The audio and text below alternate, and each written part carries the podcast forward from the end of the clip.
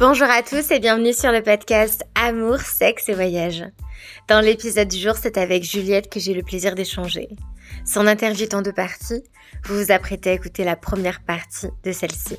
Très belle écoute. Bonjour Juliette. Bonjour Christelle.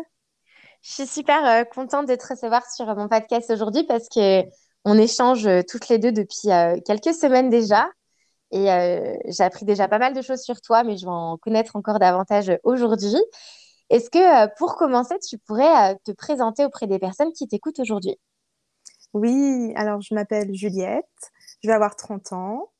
je suis d'origine française par ma mère et mon père est d'origine congolaise. Et j'ai vécu toute ma vie et toute ma jeunesse en banlieue parisienne à Versailles. Et aujourd'hui, je vis pas loin, je vis pas loin de Versailles, dans le 92, dans une petite euh, ville tranquille. Ok. Et euh, dans quelle euh, structure familiale tu as grandi? Est-ce que tu avais des frères et sœurs? Est-ce que tes parents sont restés ensemble, mariés ou pas? Alors, je suis, je suis issue d'une famille recomposée. Donc, mes parents se sont rencontrés alors qu'ils avaient déjà des enfants de leur côté.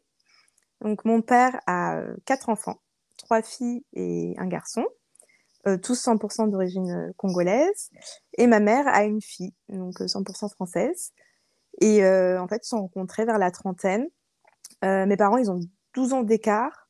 Donc, ils, ils, nous ont eu sur le tard. Donc, il y a eu mon frère qui est arrivé en 87 et moi qui suis née en 92. Ok. Est-ce que tu as un petit peu des contacts justement avec tes demi-frères et demi-sœurs?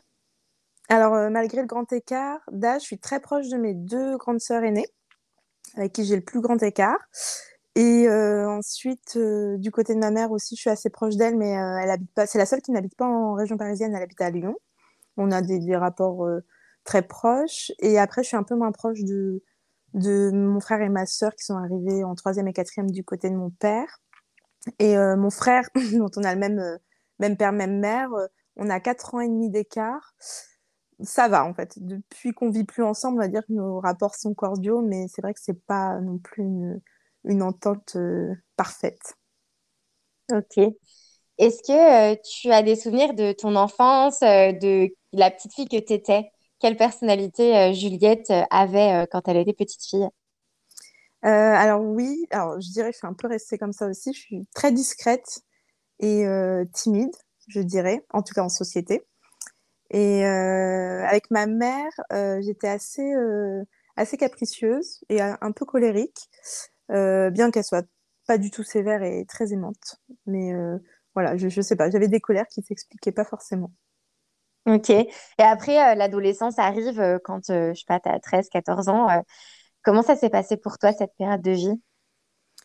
Euh, Alors, euh, déjà quand j'étais petite, je dirais à la maternelle et primaire, euh, j'étais dans un quartier qui était assez diversifié. J'ai changé d'école primaire en cours d'école primaire parce que ma mère estimait que qu'il fallait plutôt me placer dans une école, on va dire, d'un plus haut niveau. Et, et là, elle était moins diversifiée, donc donc j'ai plus senti la différence, surtout qu'on était, euh, vivait à Versailles.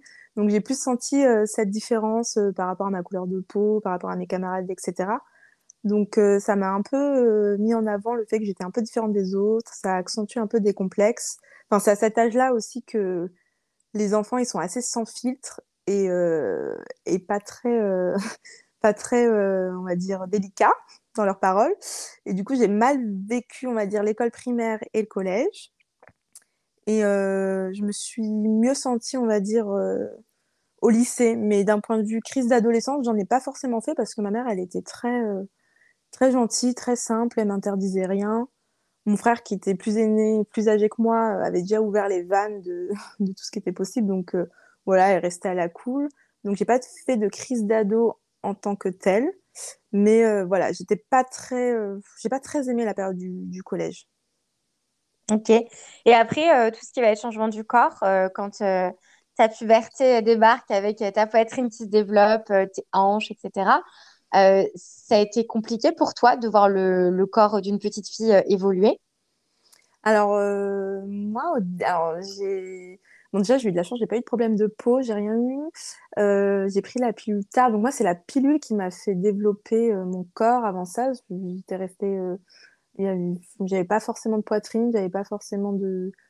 Enfin, mon corps n'était pas développé. Donc, à partir du moment où j'ai pris la pilule, je l'ai pris tardivement, je l'ai pris vers 19 ans. là, j'ai gonflé de partout. donc, donc c'était un peu, ouais, c'était un peu compliqué quand même d'être de, dans ce corps-là, gonflé aux hormones, tu te reconnais pas trop. Mais d'un côté, c'est un peu à la mode d'avoir de la poitrine, etc. Donc c'est plus ce côté-là, euh, prise de poids et développement des, des atouts féminins qui, que j'ai un peu eu du mal. Mais après, niveau peau, etc., j'ai pas eu de problème, donc j'avais pas à me plaindre. Mais, euh, mais voilà. Ok. Oui, puis si du coup ton corps a évolué quand tu étais euh, sur la fin de ton adolescence, vu que tu avais vu ça autour de toi, ça t'a peut-être moins choqué qu'une jeune fille qui commence à avoir euh, beaucoup de poitrine à 11 ans. Euh. C'est clair, j'ai été confrontée à ça par des copines et je, ne pouvais que les plaindre. Et moi, ça va, sur ça, j'étais assez à l'aise. Mmh, c'est vrai que quand tu penses, euh, quand tu as 11 ans et que en fait, ben, le sexe, c'est quelque chose auquel tu penses pas du tout et que tu commences à te faire sexualiser de part et d'autre par des, des, garçons de ton âge ou plus âgés, j'avoue que c'est pas cool. Est-ce que parce qu'il y a un autre truc qui arrive du coup euh, lors de l'adolescence, c'est euh, l'arrivée des règles. Est-ce que tes parents, euh, ou soit ta mère, soit ton père, soit les, les deux peut-être, t'avaient parlé justement de ce qu'étaient les règles et de que potentiellement du coup dans, dans cette tranche d'âge-là, ça allait t'arriver?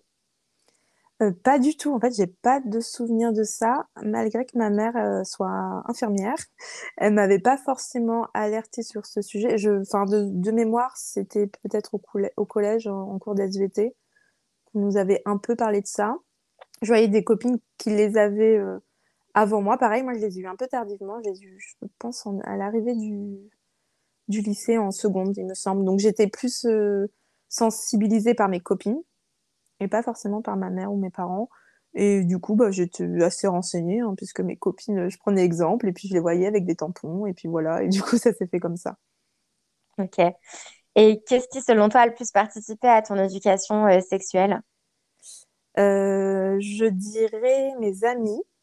Pareil, pas du tout mes parents. Euh, à l'école, je suis sûre qu'en SVT, ils n'ont même pas, ils ont même pas abordé ce sujet-là.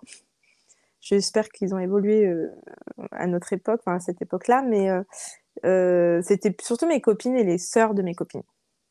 Je me souviens. C'était quoi les grandes sœurs de tes copines qui qui te racontaient des choses ou qui racontaient à tes copines et tes copines te, te rapportaient tout ça? Ouais, c'était plus ça. Téléphone arabe, c'était. Euh, j'avais des copines qui avaient des grandes sœurs de 2-3 ans de plus qu'elles, et du coup, euh, on était là ébahis devant leurs euh, histoires. Et du coup, elles répétaient à leurs sœurs qui nous répétaient dans la cour de récréation tous ces ragots-là. Mais du coup, ouais, voilà, c'était plutôt de l'éveil de, de proches de proches. J'adore. Et euh, est-ce que tu as un moment où tu t'es questionné sur euh, ton orientation sexuelle? Est-ce que euh, tu as eu une période où tu t'es dit est-ce que j'aime les hommes, les femmes, ou ça t'est jamais venu en tête Tu étais directement dirigée vers un sexe en particulier? Oui, pour moi, l'hétérosexualité a été une évidence.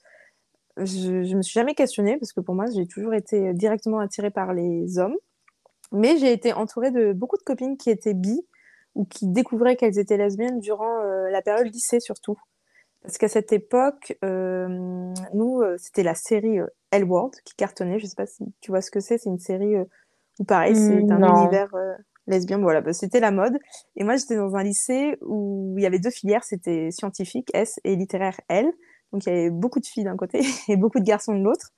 Et autant dire que du côté des L, des littéraires, il y avait beaucoup, beaucoup de filles qui s'expérimentaient et du coup, qui, qui soit avaient des expériences bisexuelles ou soit se rendaient compte qu'elles étaient lesbiennes.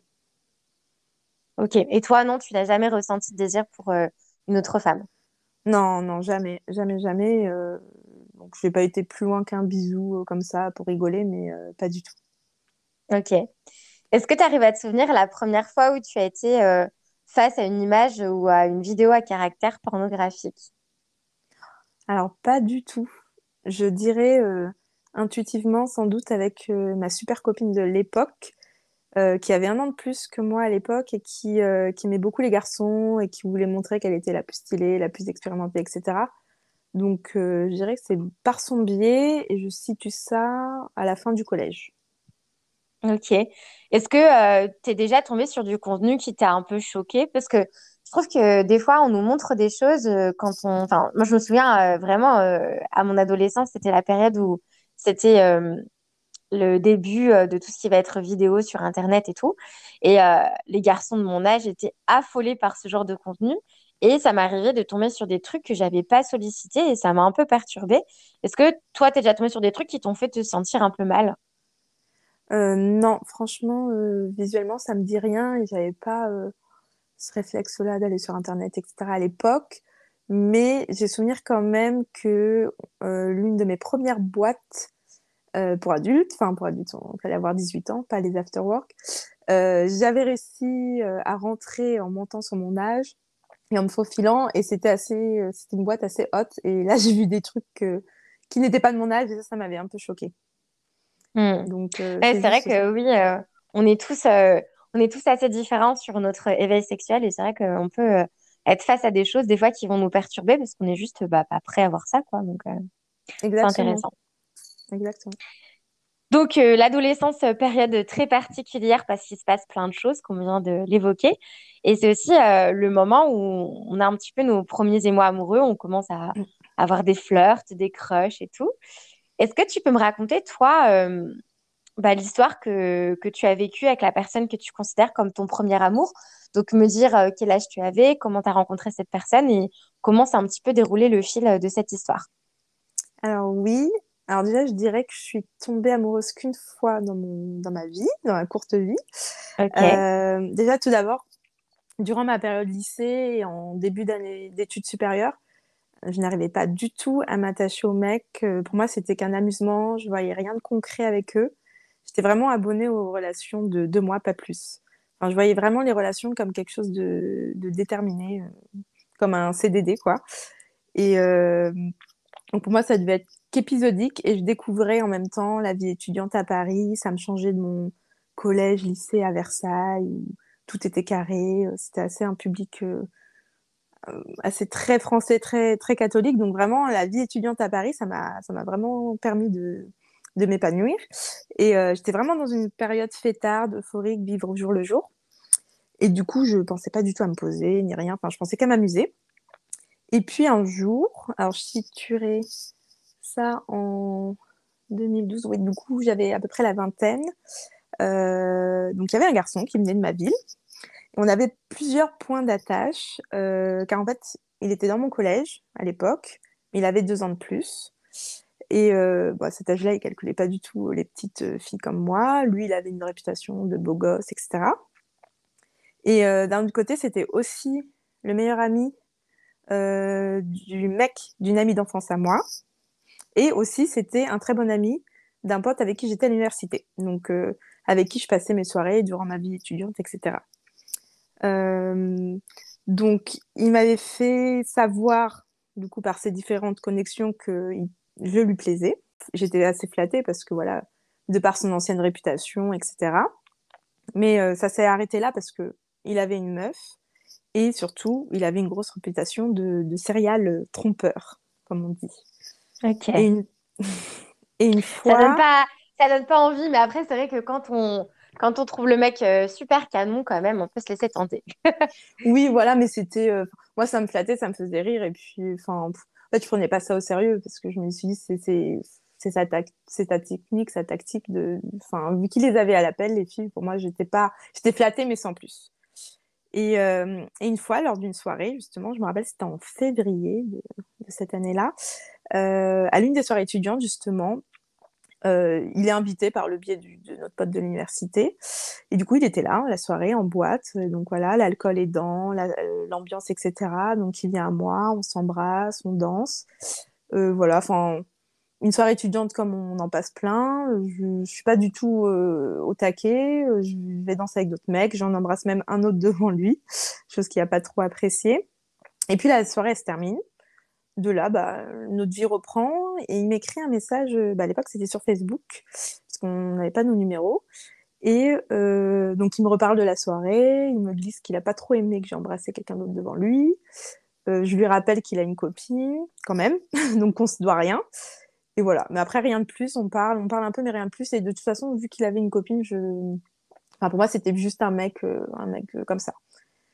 Et, et parallèlement, nous, je sais pas si, si tu as connu ça, mais les soirées étudiantes, etc., école de commerce, université, etc., il y a beaucoup de ragots, il y a beaucoup de potins. Donc, dès que tu chaud en boîte, enfin, tout se sait. Enfin, tout le monde en parle pendant, pendant trois semaines. Donc, il n'y a pas une grosse intimité au sein des, des, promos et tout, effectivement, je vois. Voilà, c'était comme ça. Donc moi, parallèlement, enfin, euh, les gens me taquinaient parce qu'en fait, on s'était embrassés sur un podium, bref, tout le monde nous avait vus, donc voilà, on parlait de ça. Et voilà, et moi, ça me faisait rire, mais j'en faisais un peu des caisses parce que j'aime bien cette, ce côté inaccessible que lui pouvait procurer parce qu'il avait une copine, donc je savais que rien n'était... Euh, rien n'était possible. Donc j'étais là à dire oui, c'est mon beau gosse, euh, je le connais depuis longtemps, euh, c'est l'homme de ma vie. Mais je rigolais en disant ça et ça me faisait rire parce que je savais que jamais rien ne se passait. Et voilà. Mais du coup, du coup on, était resté là. On se parlait de temps en temps sur Facebook. il venait souvent me parler, on venait me demander des nouvelles, mais on parlait de tout et de rien. On s'est vu on a dû parce qu'on quand même on habitait dans la même ville. Hein. on s'est vu une ou deux fois, mais ça a rien donné. Enfin, c'était on a couché une fois ensemble, mais c'était c'était nul. Et puis euh, puis il avait sa copine, donc ça m'intéresse pas trop. Et euh, du coup voilà, on s'est on s'est plus trop parlé. Les mois ont passé. Et une fois en fin d'été, donc euh, entre février et l'été, voilà, il s'était passé du temps. Je reçois un SMS sur mon portable d'un numéro que je connais pas. Et c'est quelqu'un qui me parle comme si de rien n'était. Et du coup, en fait, c'était lui qui avait récupéré mon numéro de téléphone par notre pote en commun. Et là, il commence à être euh, plus intéressé, à me poser des questions sur ma vie, mon contexte familial, etc. Enfin, être vraiment dans, les conversations profondes, chose qu'on n'avait pas, une situation dans laquelle on s'était pas retrouvé avant. Et euh, du coup, là, il me dit directement et très rapidement qu'il n'est plus avec sa copine, avec qui il était depuis deux ans, entre parenthèses. Et, euh, et du coup, de là, bah, on a commencé à, à, beaucoup échanger de messages, à parler de tout, etc. Donc ça euh, ça a glissé en fait vers une relation, on va dire, euh, à l'époque on appelait ça plan cul régulier, ouais, PQR. Le fameux PQR. le fameux PQR. Euh, voilà. Mais à côté de ça, il était très. Enfin, de toute façon, j'avais déjà perçu ça de lui, c'est qu'il était très possessif, même à l'époque on n'était pas ensemble, alors que lui avait sa copine. Donc voilà, donc un PQR sans dire qu'on est en couple, mais voilà, il demandait beaucoup d'attention et il faisait des petites crises, mais rien de plus. Et toi, à ce moment-là, là, tu, tu, le vois vraiment comme un mec avec qui tu couches, mais tu tu le vois pas comme un potentiel amoureux en CDD, quoi. Genre, tu dis, bon, allez, vas-y, euh, je m'amuse mm. avec lui et puis euh, je vois pas forcément plus loin pour une petite relation, quoi. Ouais, voilà, je m'étais, j'étais dans ce mood-là parce que, voilà, je me, j'étais toujours dans le mood où je m'attache pas, où c'est cool, on passe de bons moments ensemble, mais voilà, en plus de comment je savais qu'il était de par sa réputation dans la ville, etc., ça m'intéressait pas, en fait, un mec comme ça qui trompe ses copines, qui est voilà, qui est donc voilà. Et lui de son côté, il me percevait comme une clubeuse, etc. Donc pareil aussi, il n'avait pas une, une vision euh, de meuf avec qui il voulait se poser. Tu as, le, le, côté donc euh, très possessif, très jaloux. Enfin, tu avais des petits red flags où tu t'es dit, bon, voilà, enfin, je, veux, je vais m'amuser, je pense qu'à apprendre, mais je veux pas forcément plus. Enfin, en tout cas, c'est ce que tu penses à ce moment-là, quoi. Exactement, exactement. Et du coup, bah, on continue cette relation pendant trois mois, enfin, sur ce tempo-là. Et euh, une fois, une fois, je, ne sais plus trop pourquoi, mais on s'est embrouillé vraiment. On s'est vraiment embrouillé. Je lui ai envoyé chier parce que ça m'a saoulé. Et en fait, c'est quelqu'un qui a beaucoup de fierté. Et moi aussi, j'ai beaucoup de fierté. Mais vraiment, quand j'envoie chier, après, je retourne vraiment pas vers la personne. Et surtout s'il revient pas, non plus. Donc, euh, vu qu'on est deux caractères de cochon, voilà, on s'est embrouillé. Donc, ça a fait une grosse pause de un mois. On s'est pas du tout parlé. Et au bout d'un mois, il. Alors, je m'y attendais pas. Hein. Moi, je passais vraiment à autre chose, etc. Pareil, je reçois un message de lui où il s'excuse. Et euh, vraiment, donc ce qui m'a étonnée, parce que c'est pas, pas le genre. Et là, à partir de là, il me demande euh, à ce qu'on se mette vraiment ensemble. En fait, qu'il en a marre de, d'être euh, une relation pas trop exclusive, mais exclusive. Donc voilà. Donc il me, il me demande si c'est ce que je veux et il demande à ce qu'on acte notre couple à ce moment-là. Et du coup, bah, là, je me suis dit, parce que quand même pendant un mois, on s'était pas parlé. Euh, même si ça me faisait mal, moi j'étais dans la voie de passer à autre chose, mais quand il est revenu, ça m'a fait un truc. Donc je me suis dit, ah bah peut-être que je peux me poser avec lui, peut-être que je l'aime plus que, ce que je pense. Donc euh, voilà, donc j'ai dit ok. Et de là, bah, on s'est posé et euh, on a vécu une histoire de trois ans avec beaucoup de bas. Donc lui a, quelques années plus que toi, il a peut-être plus d'expérience aussi avec, avec son ex avec qui il est resté deux ans. Euh, comment se passe du coup cette relation euh, Quelle différence tu, entrevois entre l'histoire que vous aviez quand vous étiez simplement plan cul et entre ce, début d'histoire amoureuse?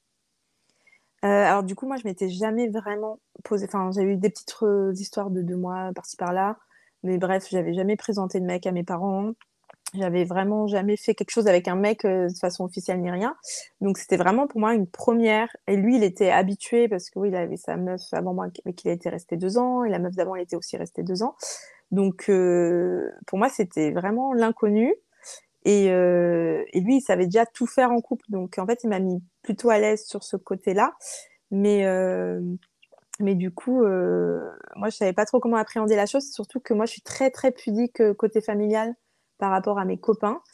Et euh, du coup, dès le début, il voulait vraiment euh, enfin, rencontrer mes parents, euh, dire à tout le monde qu'on était en couple, faire beaucoup de choses à deux. Et moi, c'est quelque chose que je connais pas, donc que je connaissais pas. Donc au début, j'étais un peu perplexe, surtout que même si on est un couple établi et qu'on se connaît depuis avant, je peux pas me permettre de présenter du jour au lendemain en copain à mes frères et sœurs ou mes parents.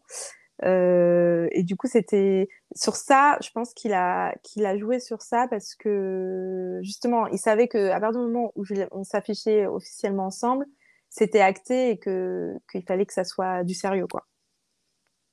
Donc, tu penses que là, dès le départ, euh, il avait un petit peu, entre guillemets, calculé son coup, dans le sens où il s'est, dit, euh, si je veux que vraiment elle s'investisse et la garder pour moi, il faut que cette relation se sache et soit vraiment au, au-dessus de tous, quoi. Ouais, ouais, ouais, dès le début, il a joué sur cette carte-là. Et à partir du moment, parce que c'était plus moi qui étais tangible au début et un peu réfractaire, euh, ouais, non, je sais pas trop si, si on se pose ensemble. Et à partir du moment où on a acté notre couple, où c'était officiel et j'étais sur la voie de, de, l'annoncer, de, le présenter, là, il a, il a un peu switché dans le sens où, tous les jours, euh, il était plus sûr de lui, il me menaçait très facilement de rompre fallait que je le rassure tout le temps sur nous deux, alors que c'était que le début. Il était très très possessif et jaloux. Au départ, il était jaloux de toute personne de sexe masculin qui m'approchait. Et après, il était jaloux de mes relations avec mes copines, après avec ma famille. Enfin, ça allait, ça allait assez loin. Et, euh, et en fait, je, enfin, ça, j'avais, c'est des petites choses que j'avais captées avant, c'est qu'il s'énervait vraiment pour rien et il cherchait vraiment à être en conflit perpétuel. Enfin, tout était source de conflit. Donc, euh, dès le début, il était, euh, il m'a un peu montré des facettes de lui euh, qui étaient euh, assez dans les extrêmes. Et pourtant, enfin, moi, je m'étais lancée, donc je me suis dit, euh, je vais pas lancer pour abandonner dès le début. C'est qu'il a, il a peut-être des traumas et il faut peut-être que je l'aide à les régler. Enfin, voilà. Donc, oui. C'est d'ailleurs le, le, problème, parce que là, on va, on va rentrer un peu plus dans l'histoire et tout, mais c'est le problème des, personnes justement euh, qui, sont toxiques. Enfin, je sais pas s'il y a vraiment des personnes toxiques, mais qui, font que la relation avec ces personnes-là sont toxiques. C'est que, en fait, euh, elles vont souvent tomber sur des personnes qui sont hyper compréhensives, qui sont bienveillantes, qui vont comprendre que l'autre agit comme ça de par ses traumas, blablabla. Et donc, du coup, on va euh, excuser ces comportements-là.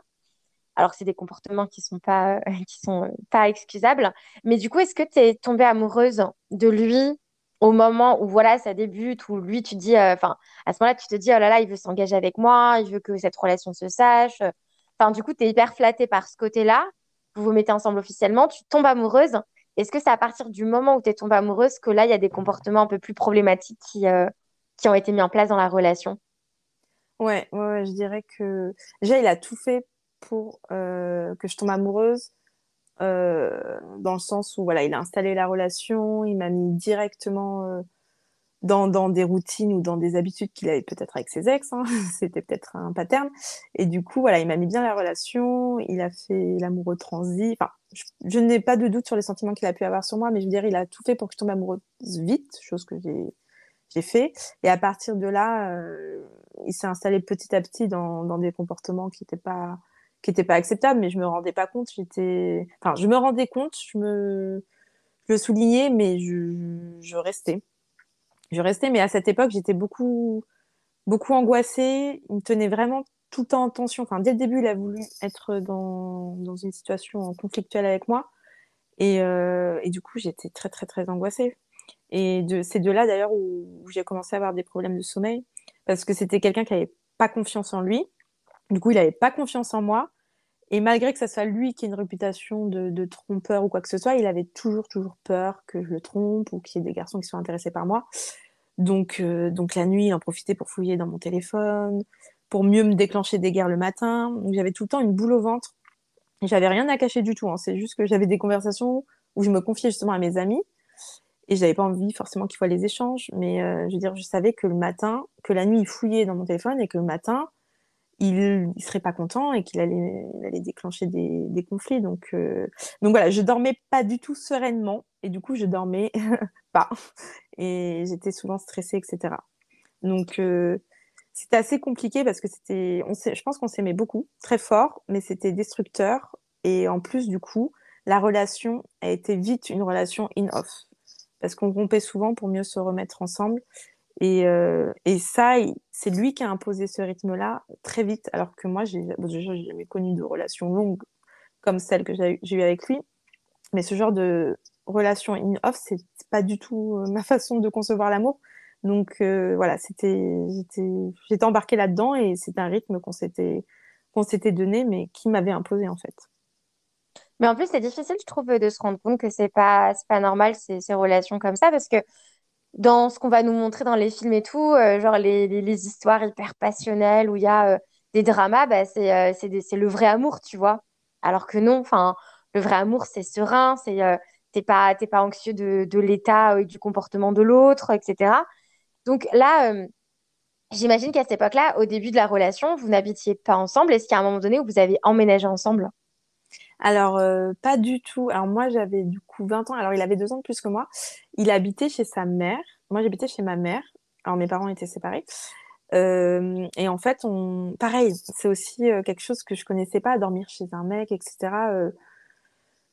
tout le temps. En fait, dès le début de la relation, il voulait tout le temps, tout le temps, tout le temps être avec moi. Donc, il faut savoir qu'à partir du jour où on s'est mis ensemble, on a dormi on a dormi tous les jours ensemble sans que on habite ensemble. Donc, soit on dormait chez sa mère, soit on dormait chez ma mère. Mais pareil, il préférait que je sois chez lui, etc. Donc j'allais plus chez sa mère, qui n'était pas forcément un, territoire euh, neutre et, euh, jovial, parce que sa mère, voilà, elle était aussi euh, très spéciale. Je pense que son comportement a déteint sur son comportement à lui, et elle était pas, elle était assez jalouse et envieuse de moi, donc je sentais que j'étais pas forcément la bienvenue, donc ça mettait une tension certaine dans l'appartement. Mais du coup, voilà, on dormait tout le temps, tout le temps ensemble. Euh, tous les jours. Donc, euh, je passe de moi à être très détachée et pas du tout euh, dans les relations de couple à passer toutes mes nuits avec mon mec du jour au lendemain. Donc voilà, il m'a très vite, très vite accaparé. Mais je pense que ça a joué aussi dans tous nos conflits le fait qu'il veuille tout le temps qu'on soit chez lui et tout le temps qu'on dorme ensemble. Sa mère, elle a joué aussi une grosse part dans nos conflits et dans les situations tendues qu'on a pu avoir. Et tu disais qu'il regardait tout le temps dans ton téléphone euh, tes conversations avec tes copines. Est-ce que tu t'es éloigné physiquement de certaines copines, justement parce que lui était jaloux euh, de ton entourage, parce que tu savais que euh, tu allais avoir des réflexions derrière, qu'il fallait que tu sois en permanence avec lui? Enfin, Est-ce que du coup, ça t'a éloigné de, certaines amitiés? Alors oui, il m'a fait m'éloigner déjà de tous mes amis garçons. Donc tous mes potes mecs, il était jaloux d'eux parce que dans le sens où lui, il ne croyait pas en l'amitié fille-garçon, parce qu'il a toujours eu des, amis filles avec qui il a eu quelque chose. Et du coup, de ce fait, bah, l'amitié fille-garçon n'existe pas. Donc, mes potes mecs sont forcément attirés par moi, d'après lui. Donc, ouais, donc je me suis éloignée à contre-coeur de, mes potes mecs. Et mes amis filles, euh, bah, les, les portait pas forcément dans son cœur parce qu'il tombait sur des conversations où forcément elle m'écoutait, elle me conseillait, etc. Euh, ça n'allait pas forcément dans son sens. Donc voilà, donc il prenait ça comme prétexte pour ne pas les aimer. Donc il n'aimait pas du tout mes copines. Et, voilà, donc il m'isolait petit à petit. Après, quand même, j'avais du caractère. Donc évidemment que je continuais euh, à fréquenter mes amis. Mais mes potes mecs, c'est vrai que c'est de là où je me suis éloignée de tous mes potes mecs. À quel moment tu t'es rendu compte que du coup, cette dispute-là, euh, de façon très cyclique, c'était pas normal? Parce qu'un couple, c'est absolument normal qu'il y ait des disputes dans un couple. Un couple, ça se dispute. C'est normal, on n'est pas d'accord sur tout. Mais quand c'est cyclique comme ça, euh, il y a un moment donné où c'est pas forcément normal et il faut se poser des questions. Est-ce que tu as commencé à te dire, OK, il y a des trucs un peu bizarre, c'est peut-être pas normal son comportement, ou est-ce que c'est plus tes copines qui ont essayé aussi de te mettre en garde? Enfin, comment ça s'est passé dans ta tête pour que tu te rends compte que cette relation, elle était peut-être un peu toxique? Alors, en fait, je m'en suis rendu compte très très vite euh, que tout ça n'était pas normal. Euh, déjà, tous mes proches, toutes mes copines et tout étaient témoins et, étaient aux premières loges, donc elles, me disaient ce qu'elles en pensaient. Mais en fait, à chaque fois euh, que ça allait trop loin, je rompais pour mieux me remettre avec.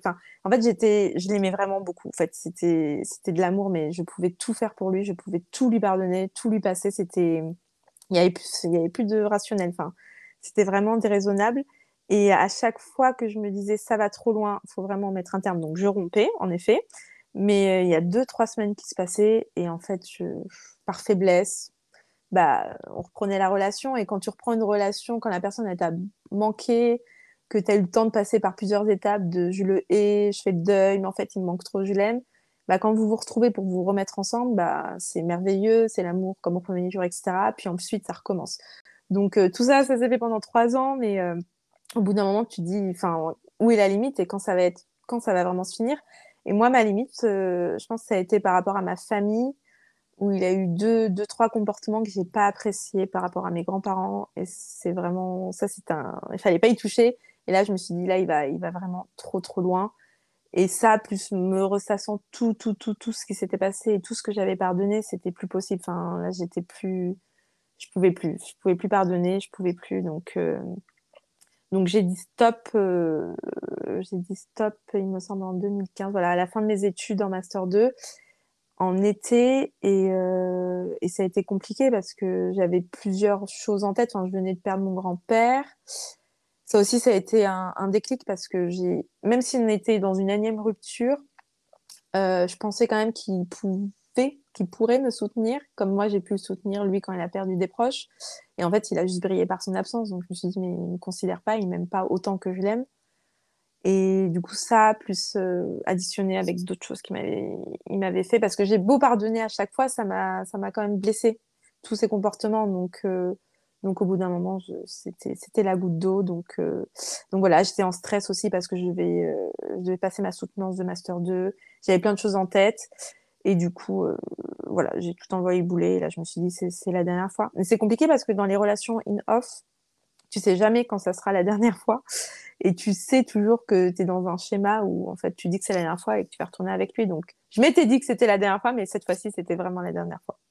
Mais c'est super compliqué parce qu'en plus tu sais que, enfin moi perso, euh, euh, j'ai jamais vraiment vécu de relation toxique moi euh, personnellement, mais je sais que le sexe après une dispute, j'adore parce que c'est, je sais pas, genre y a, je sais pas, c'est un déchargement émotionnel pas possible parce que tu as as l'énergie de, la dispute, de la colère, etc. Enfin, tu as plein d'énergie qui se, qui se mêlent.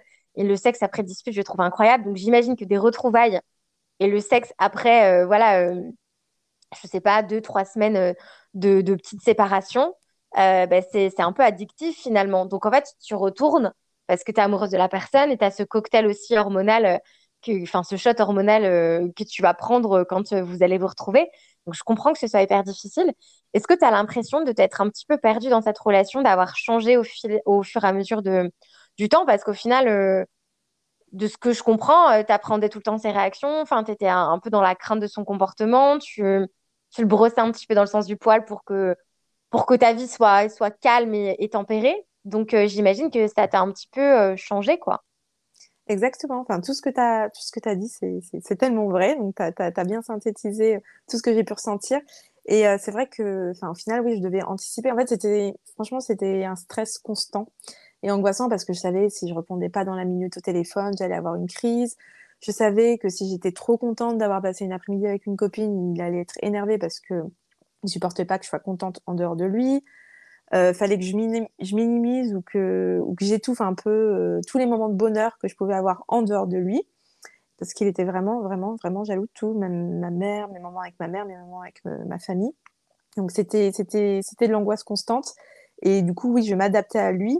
Et euh, en fait, je m'étais éteint. Enfin, mes proches m'ont dit. Je suis quelqu'un de très joyeuse.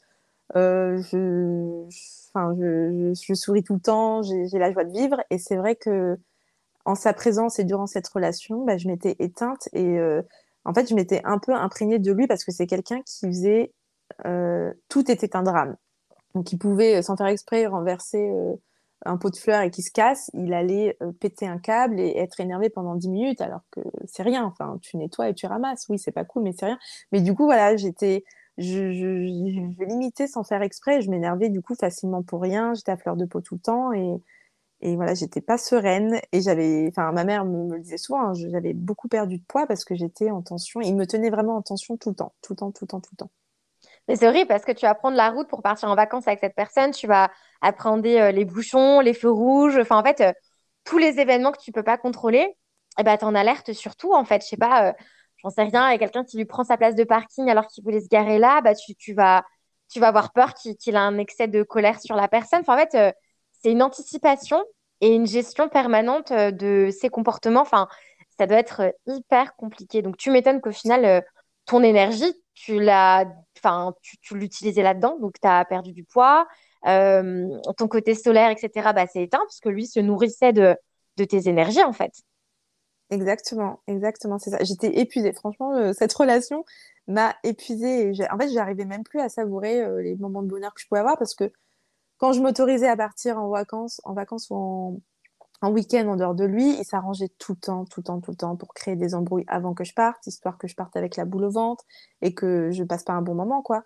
Et euh, en fait, tous mes moments en dehors de lui, il faisait en sorte que je sois pas bien. Et tous mes moments avec lui, bah, en fait, c'était jamais euh, c'était jamais serein mais après il jouait aussi avec mes émotions hein. il pouvait du jour au lendemain me dire ah, je t'amène euh, je te paye un saut en parachute on va faire ça ça ça et ça me mettait en joie deux minutes et euh, une heure après il va me faire une crise pour pour un pour de la pacotille donc c'était vraiment les montagnes russes en fait mes émotions avec lui donc c'était mmh. compliqué et puis, pour avoir beaucoup écouté de, de, témoignages sur justement tout ce qui va être relations toxiques, comportements toxiques et tout, il y a quelque chose qui s'appelle le cycle de la violence que tu connais certainement. Et c'est vraiment ça. C'est, tu vois, il y a la, phase justement lune de miel où la personne va, je sais pas, t'emmener en week-end, te une activité, enfin, être à tes petits soins, être vraiment à ton écoute. Donc, tu te sens hyper aimé. Puis, tu as le côté euh, un peu euh, amour du début qui revient, en fait. Tu vois, genre euh, l'insouciance du début qui revient. Et puis après, il y a la phase où tu vas marcher sur des œufs, tu vas prendre son comportement.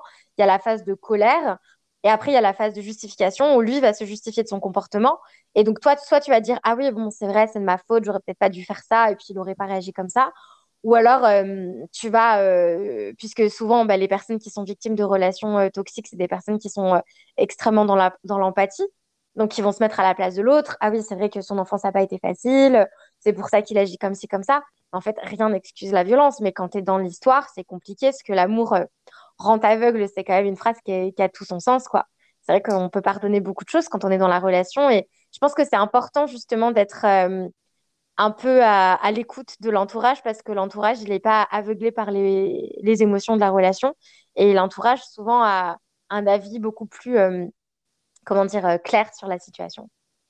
Exactement. Et c'est très vrai ce que tu dis parce que c'est vrai que dès le début, en fait, il m'a parlé de ça situation familiale, son enfance, qui n'a pas été facile selon lui, pareil, parce qu'il était souvent à se victimiser, etc., alors qu'en vrai, la vérité était tout autre. Mais c'est vrai qu'il justifiait ses comportements et ses agissements par l'enfance qu'il avait eue et euh, ce qu'il a pu euh, subir pendant son enfance. Mais pour moi, ça ne se justifie pas parce que c'est à toi d'arrêter de, de, te plaindre et de de changer justement ton comportement et de, choisir la voie du bonheur, quoi. Enfin, c'est très facile de s'apitoyer sur son sort. Et il n'était pas si mal loti que ça, mais voilà, il utilisait souvent euh, sa situation familiale euh, comme excuse. Et donc, est-ce que tu peux me parler de, de cette énième euh, séparation qui, du coup, a été la séparation définitive? Oui.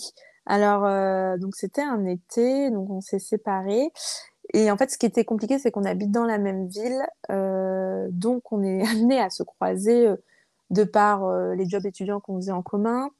On était à la même salle de sport, etc. Donc on se croisait un peu de loin, mais voilà, je restais en, distance. Et, et, moi, je me suis, je me suis vraiment blindée dans le sens où je me suis dit, il faut vraiment, vraiment, vraiment que je l'oublie. Et, euh, et, du coup, je, savais comment faire parce qu'on on n'arrêtait pas de rompre. Donc, il faut s'occuper l'esprit, il faut sortir, faut voilà, faut s'amuser, etc. Donc, c'est ce que j'ai fait. C'est que l'été, j'étais avec mes copines, je passais du bon temps, etc.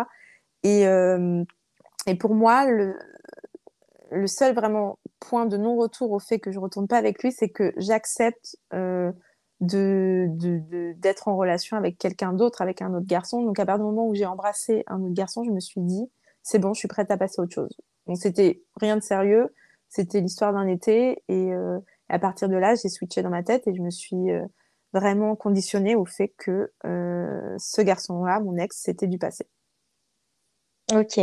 Et lui, est-ce qu'il a essayé de, revenir du coup? Parce que c'est vrai que c'est, c'est toujours compliqué quand tu recroises la personne. euh, Enfin, déjà, toi, de faire ton deuil quand la personne, elle est dans les parages. Il y a plein de choses qui te rattachent à cette personne-là. Et lui, j'imagine qu'il a pas non plus euh, jeté l'éponge aussi vite. Est-ce qu'il a essayé de te recontacter? Et comment tu as fait pour, euh, pour pas retomber dans ses filets une énième fois? Alors euh, oui, alors les garçons, je dis les garçons c'est en général, mais par rapport à, ceux que j'ai euh, côtoyés, c'est, hum, ils ont pas la même façon de gérer les ruptures. C'est que eux, dès le début, ils vont faire ceux qui s'en foutent, etc. Et ils vont regretter après. Et enfin moi, j'ai remarqué aussi avec mes copines, c'est qu'on va souffrir vraiment dès le début. Mais une fois qu'on qu'on a switché dans notre tête et qu'on est conditionné au fait qu'on passe à autre chose, bah, on a vraiment oublié euh, le garçon en question. Et c'est là que lui revient. Donc c'était ce qui s'est passé. C'est qu'on a été en décalage dans, le, dans les étapes de la rupture. Et euh, bah, en fait, à son habitude, hein, il essaie de revenir en envoyant des fleurs, en faisant, en faisant beaucoup de démonstrations, etc. Donc euh, là, là c'était c'était voilà, c'était du mental pour pas céder, etc.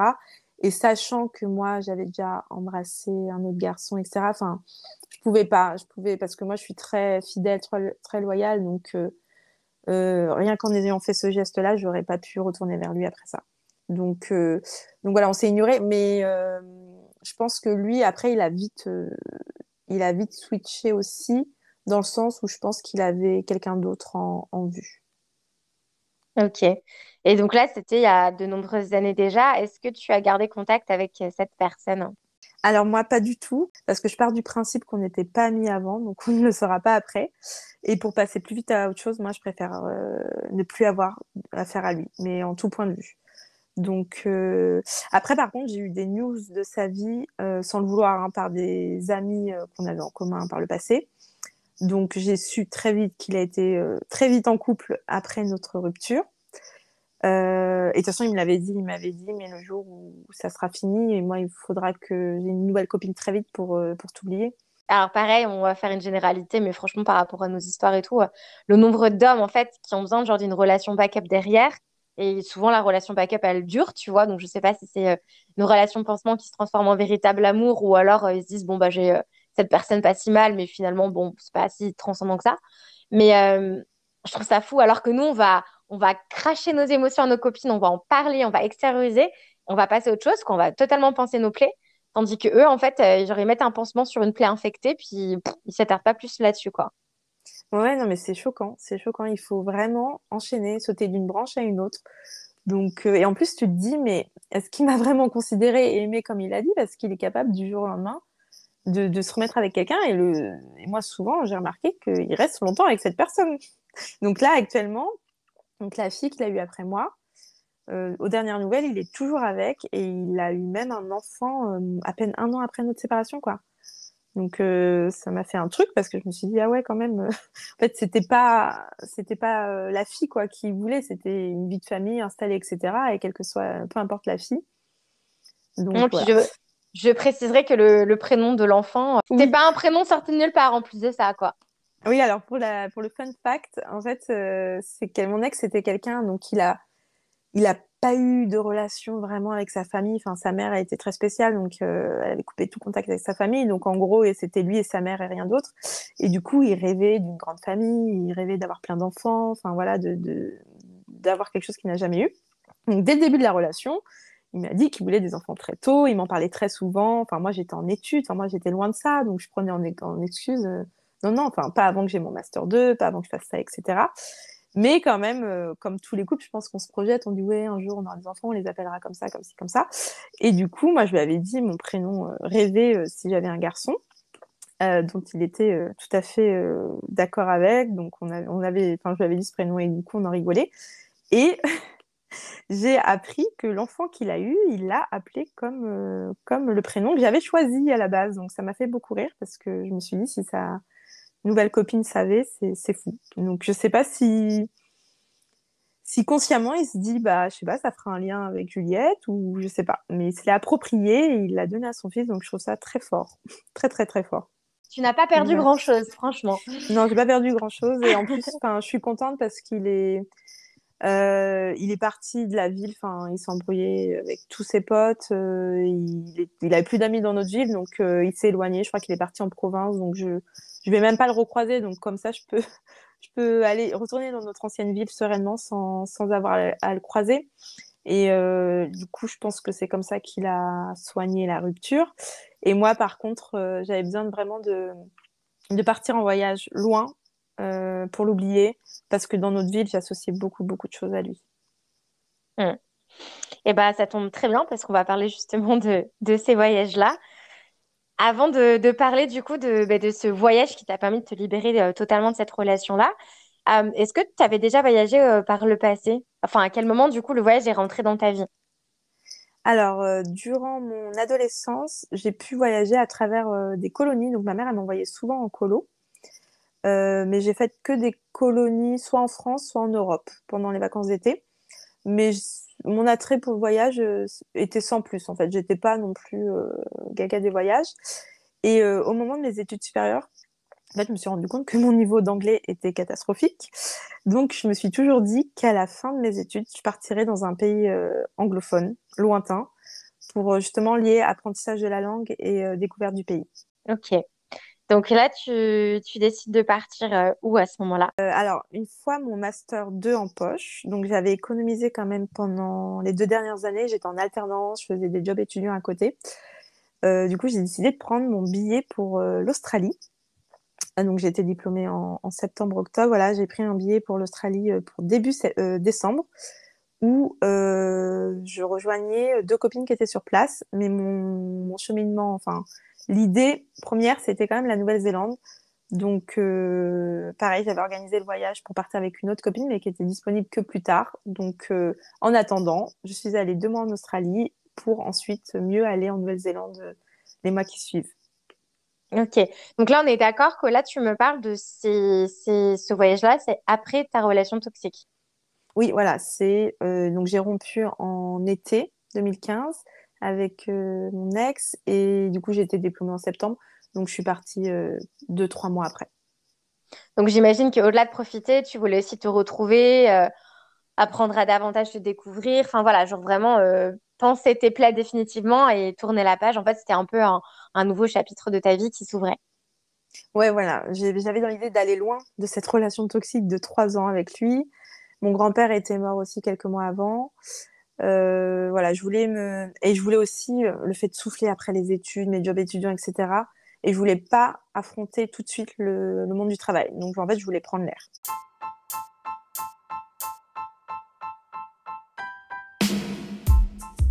C'est la fin de la première partie de l'épisode avec Juliette et je vous invite grandement à écouter la seconde partie.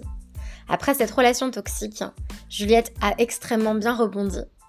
Elle est partie en voyage, elle a rencontré un charmant garçon à Punta Cana et le reste de ses aventures se déroule majoritairement en voyage.